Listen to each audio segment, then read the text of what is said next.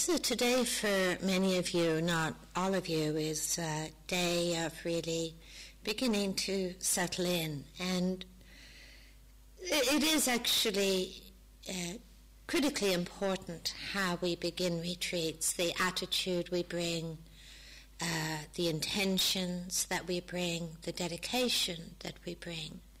In many ways, these first days set the tone for all the days that follow. So, wonderful line says if you want to know about your past, look at your mind now. And if you want to know about your future, look at your mind now. And the emphasis in that is really to acknowledge that it is the mind of now, that is really the parent, the mother, the father of all the moments, the tomorrows, the next moments that come. And it's really within the mind of now, how we are in this moment, that we establish the intentions and the attitudes that are truly conducive to our well being and to our practice. Now, this morning I really want to talk about cultivating the collected mind because that is always our first invitation and our first challenge in practice is to cultivate a collected mind.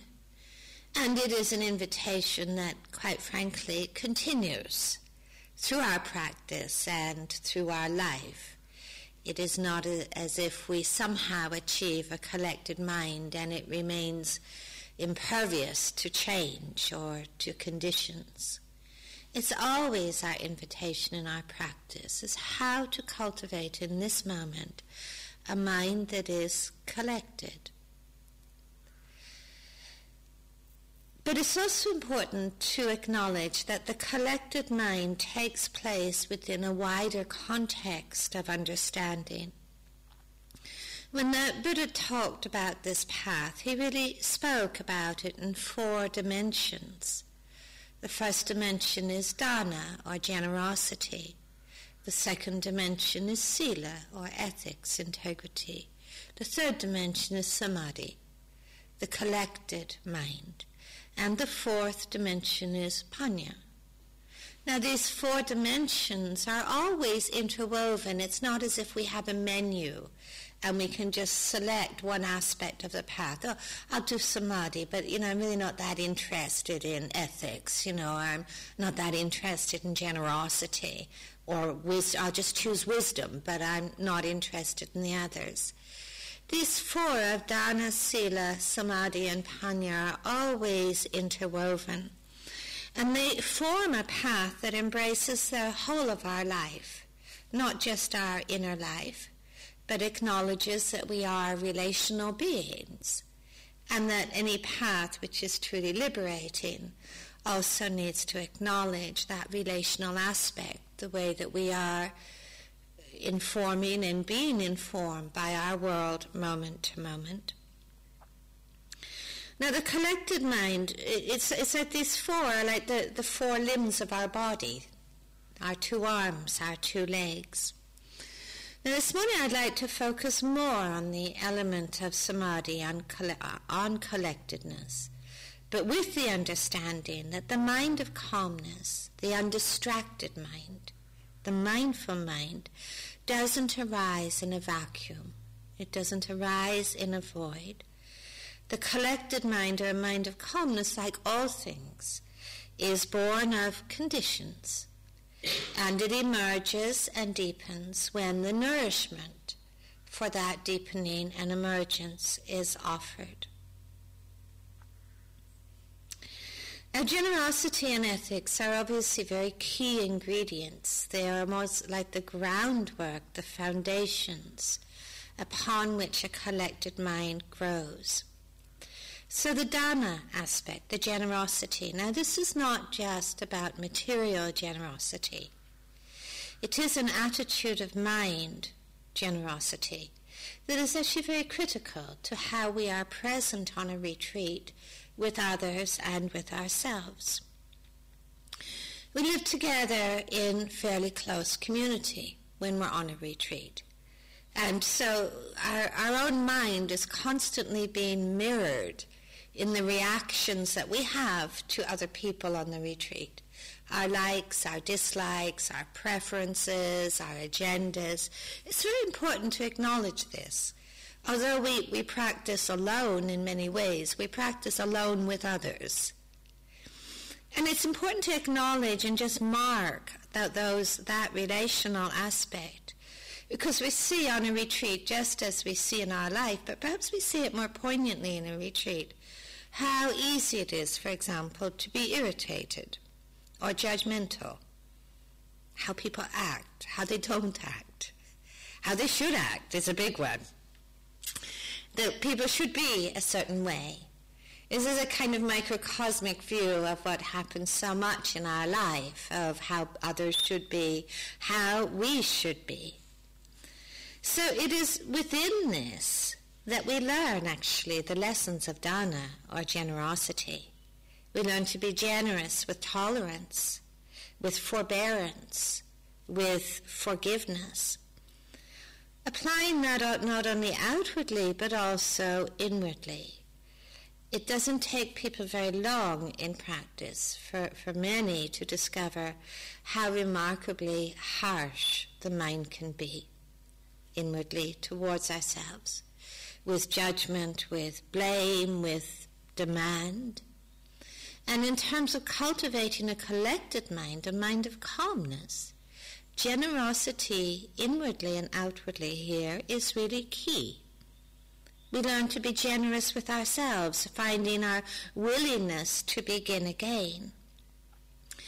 But generosity also is a factor in actually how we approach the practice. How generous are we with our attention, with our mindfulness? How generous are we being really willing to include everything within the field of our mindfulness? Generous with our commitment. One of the curious things I, I found over many years of teaching on retreats, and Actually, I was a little surprised to discover this at first, is, is how easy it is for many people to have kind of parallel agendas, parallel schedules on a retreat. You know, you can see the schedule that's offered is this really this invitation to a sustained and seamless practice. And yet, even before and I'm not saying anybody here, of course, I'm sure none of you are doing this, but even before people come on retreats, they can already set their parallel agenda. You know, that schedule's really great, but, you know, I really need this time for, you know, my run or my bike ride or, you know, my my whatever, you know, my, my letter writing or my this. And, and this parallel agenda sitting alongside this seamless mindfulness. And it's really interesting to see what that does to the mind, how it always puts the mind into this state of negotiation or argument or, you know, endlessly figuring things out. Generosity with our attention, with our mindfulness, really means in many ways taking a risk it means making a leap. Finding the willingness just to put down all the parallel schedules, agendas, to really kind of dive wholeheartedly into the seamlessness of being mindful, of being present, of sitting, walking. And in many ways it is a leap because it's a leap that really takes us sometimes beyond our comfort zone. But then I think it is also so important to remember that this practice is actually not meant to console us. It is not intended, actually, to make our life comfortable. In fact, the practice is really intended in many ways to disturb us in wholesome and skillful ways, but to, to, challenge many of our places where we, where we hold, where we cling, where we define our world by what we believe that we want and need or what is good for us. So we learn to be generous within all that, to take, to take that leap, to take the, the risk, to really, in a way, just surrender, to sit, walk, make your life in the most simple and most extraordinary way. Now, the other aspect, which is really key and relates to generosity, which is really also a key ingredient in the collected mind, is of course sila, integrity.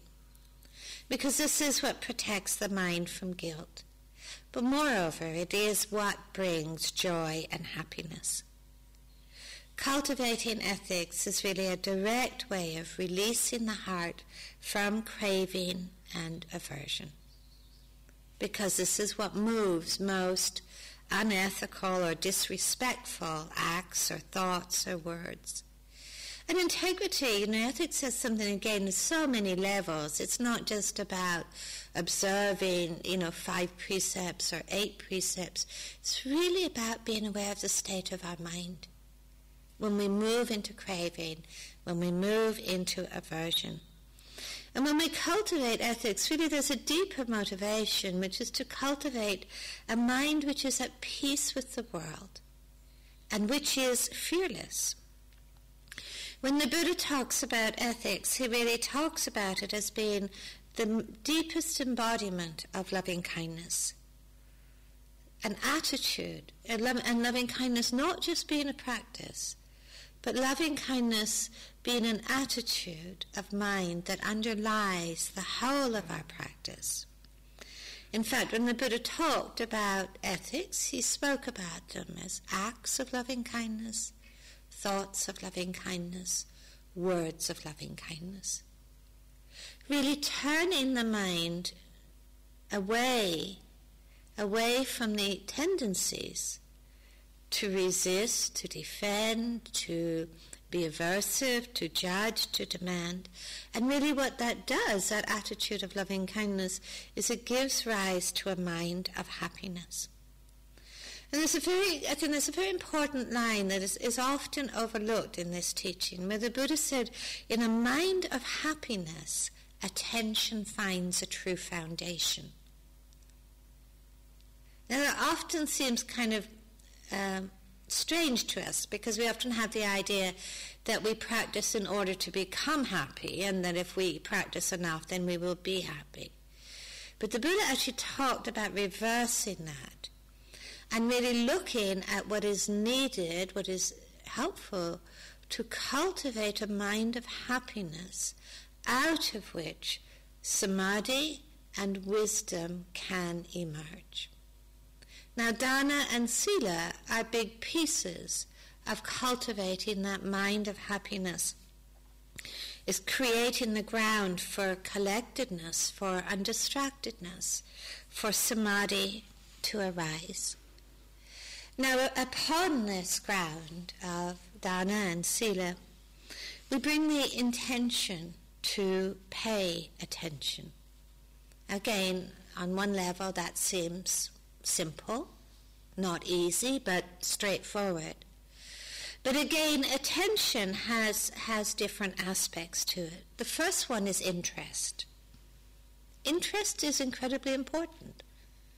You know, without interest, our attention is most always going to be unwise attention. It's going to be forced. It's going to be, uh, you know, it's because I should be paying attention. Interest is what enlivens attention. So to be interested in the breath, to be interested in seeing what is happening in the mind, to be interested in how we are and where we are, moment to moment, to be deeply interested in that. The other part of wise intention, the first part is interest, and the second part is intention. Now again, you you know there's there's can be many ways that we have learned to pay attention in our life. You know, in school we may have been shouted at to pay attention, or you know we may have had our own goals, so we shouted ourselves to pay attention. Uh, attention can be quite sort of greedy and looking for results, and the the intentions that we bring to this practice, again, are really simple. Kindness, compassion, renunciation. Surrounding everything that we attend to. Our thoughts, our body, sounds, our walking, our sitting, letting those in- intentions surround everything that we attend to. Kindness, compassion, renunciation. It's a way of simplifying and gathering the mind and developing uh, attention, which is wise. Now, a retreat is really dedicated to cultivating the conditions upon which wise attention can really grow and deepen.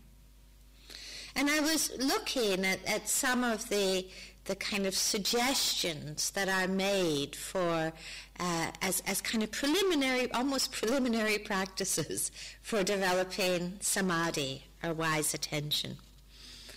And one of those conditions is, and, and this is one of the things one of my first teachers said to me, is said to find a secluded place with long views.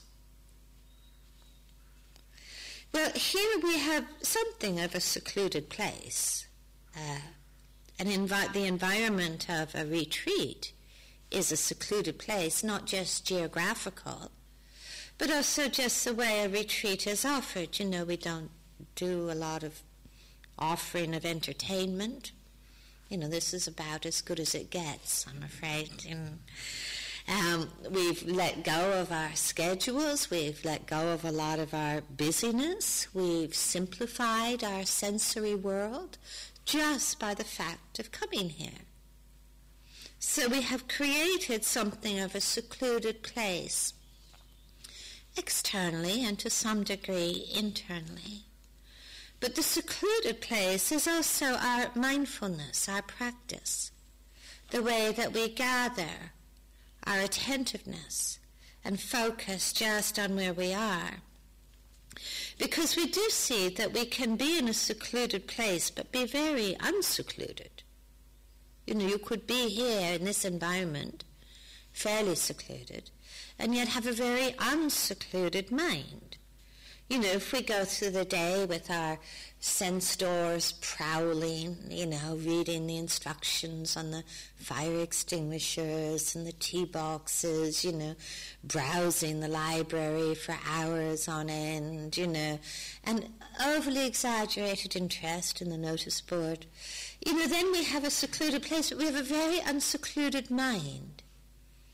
And really, secluding the mind is really letting go of a lot of that agitation and busyness, learning to simplify, and particularly being aware of what we are doing at the sense doors. It is through the sense doors that we are kind of communicating our inner world as much as we're receiving the external world. So being mindful at the sense doors simplifying, collecting, being collected at the sense doors. The long views we also have, we have this externally here you know, it, that nature is a tremendous ally in this practice in terms of having this sense of long views, you know, being able to look out over the hills, to really be aware of the stillness of the trees, the, the vastness of the sky, that really cultivating this sense of spaciousness and long views, to bring that sense of appreciation of being touched those long views are really helpful in calming and collecting the mind. But the long views again is not just an external phenomenon, it also needs to be internal. Um, long views is really having a sense of perspective on our practice. It's so easy to judge our practice by the experience of the moment. That was a good sitting. I'm probably always going to have good sit-ins. That was a bad sit-in. I'm probably always going to have bad sittings. Um, it's easy to judge ourselves by the contents of our mind of the moment. You know, I'm doing well, I'm doing terrible, I'm successful, I'm a failure, I'm good, I'm bad. We're defining ourselves by the contents of our mind, and this is a kind of sacrifice of long views. We do not know how long our path will be, and it is not linear.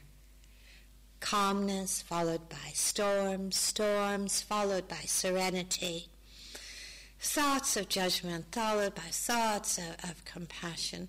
To have some long views, to be not prone to seize upon either the experience of the moment or the contents of our mind of the moment and say, This is what I am, this is how my practice is. Expand that. Have that sense of perspective. We simply don't know. We are just here to be present with what is. We need the long views of what we're cultivating, what we are dedicated to. As the Buddha said, this path has only one direction and one outcome, and that is freedom. And everything that we do in our practice through the wise intentions, through the wise attention, is really in the service of that outcome of freedom. As I was speaking about last night, learning to cultivate that taste of freedom. We cannot actually ever define our practice by one sitting or walking or one experience in our mind. Sometimes I think the only instruction I ever need to give on a retreat is simply to say, just show up. Just keep showing up. Begin again. Find the perseverance, the patience. Draw no conclusions. Have long views. The second of the prerequisites, or the conditions that are said to be important for samadhi, uh, developing samadhi, the collected mind, is to be free of indebtedness, to be not in debt, not owing, not bound.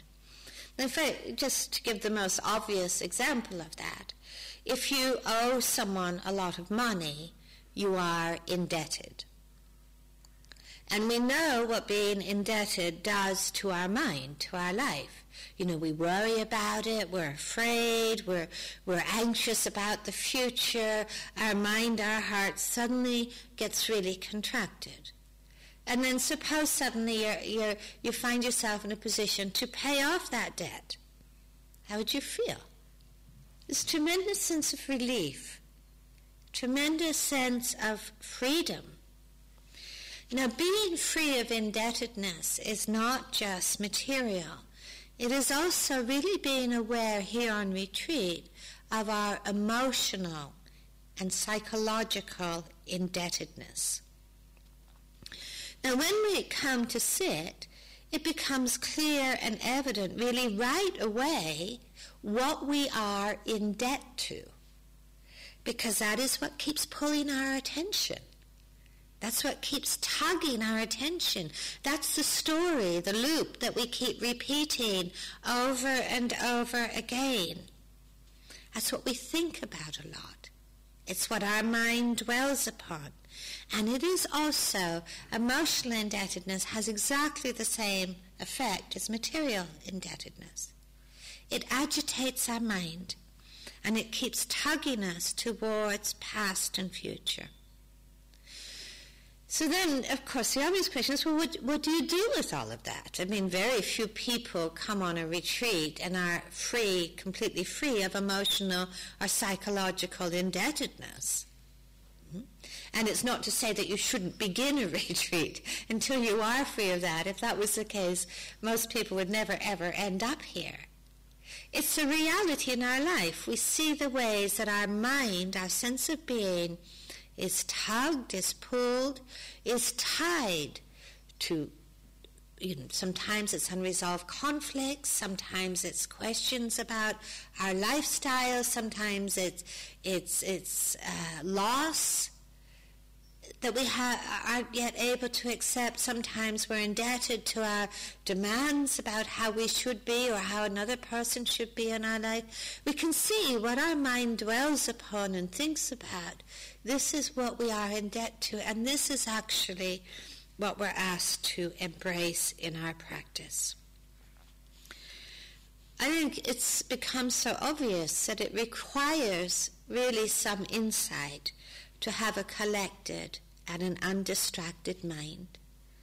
And the insight is into these areas of indebtedness. Now, freeing ourselves from indebtedness again is just not one dimensional. Sometimes in our life, you know, we are indebted, you know, there's an argument that is unfinished, you know, a relationship that is broken. Sometimes it is outer acts of peacemaking that is required for us to be free from indebtedness. Sometimes it's forgiveness, acceptance, compassion. This is sometimes what is needed for us to be free from indebtedness.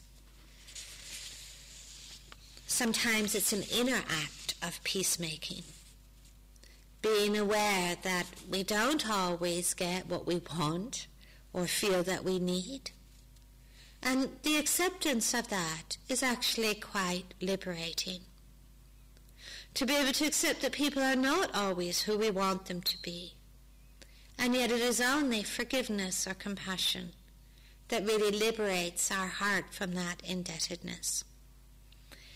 It's an inner shift often, you know, being because we can't resolve everything in our life and everything in the world. There is not an easy answer to everything. Sometimes being free from indebtedness is an inner shift, and I think it is really that we're willing to stop arguing with the way things are that we're willing to put down our arguments with how things are in this moment. And that is actually really liberating. I think it's so important to really sense the, the taste of freedom and the joy and the happiness that is born of liberating ourselves from debt. We don't liberate ourselves from debt in order to make ourselves suffer. We do this in order to allow the mind really to be at ease. You know, and to do that, first we really need to see the painfulness of being in debt. You know, the painfulness of some of these loops that go round and round and round. The painfulness of some of these arguments that we keep having with ourselves or having with the world, just to see the simple suffering of it. If we can see the simple suffering of it and not the story about that suffering, because the story of, about that suffering is often what keeps us in debt. You know, you have to change, I have to change, you have to be different, the world has to be different. If we can let go of the story, we can at times just see the suffering of being indebted. Then we can sense a place of compassion, the wisdom of letting go, the wisdom of releasing ourselves from the arguments. And we start to find the calmness of that, the, the kindness of that. Now, samatha, or the collected mind, does not magically arise. I think we, we see in ourselves sometimes busyness, distractedness, agitation. It is a habit of the mind. It's a habit we have a lot of training in. You know, we may have been doing it for 20, 30, 40, 50, 60 years, training ourselves in, be, in, in the mind being agitated or busy. But this is actually where we practice calmness, not apart from busyness and agitation, but in the midst of it. We practice calming the body and calming the mind in so many ways. We slow down, we calm the body. We pay attention to what our bodies are doing. We let go of this sense of, of hurry, of rush, of haste, knowing it's a state of mind. As we begin to just calm the movements of the body, the mind begins quite naturally to begin to respond to that, to feel also a little more connected a little more present. But we also calm the busyness and agitation through not feeding them. You know, it, it's not as if busyness and agitation is somehow some sort of intrinsic to our mind. or has a certain lifespan. The lifespan of busyness and agitation is according and related to the degree of feeding that we do. And we feed agitation and busyness through through thought, through through uh, over involvement, through a kind of unwise interest. We we feed agitation and busyness through aversion and craving. So what we do in the practice is we learn to feed something else. We learn to feed calmness. We learn to feed steadiness. We learn to feed a certain tranquility. Now, in the, in the doing of that, the breath is really a great ally in these first days, learning to bring our breathing into the foreground of our attention. Letting the thoughts, the busyness, don't argue with the thinking. Don't argue with the busyness. Just let them much more begin to sit in the background of your consciousness, the background of your attention.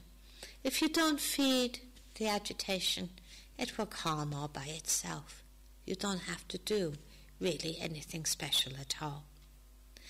Being with the breathing is really a training in letting go because every time we come back to the breath, we're coming back from something. We're coming back from our obsessions, our loops, our preoccupations.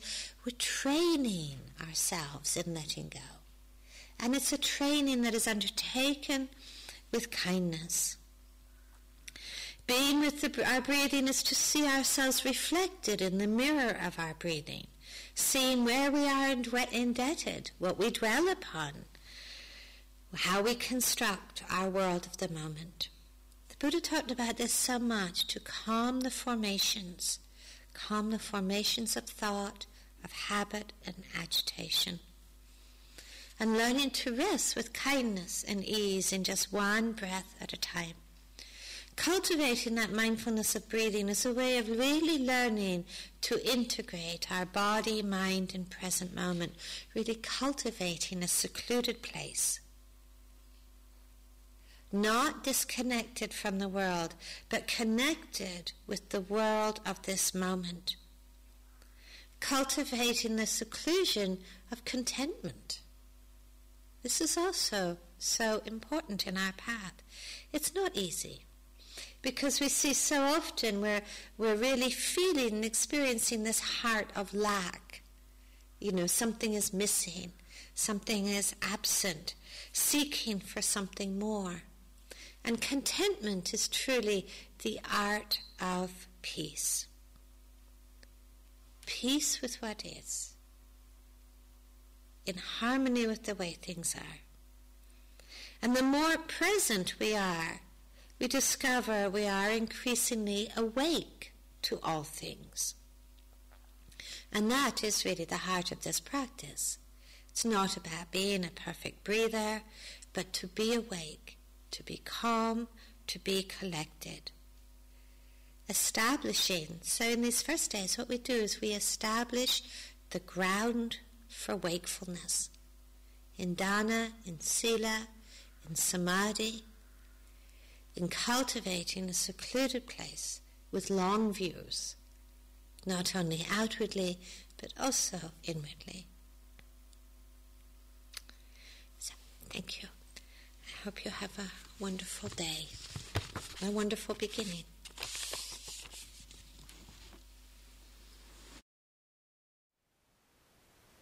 Thank you for listening.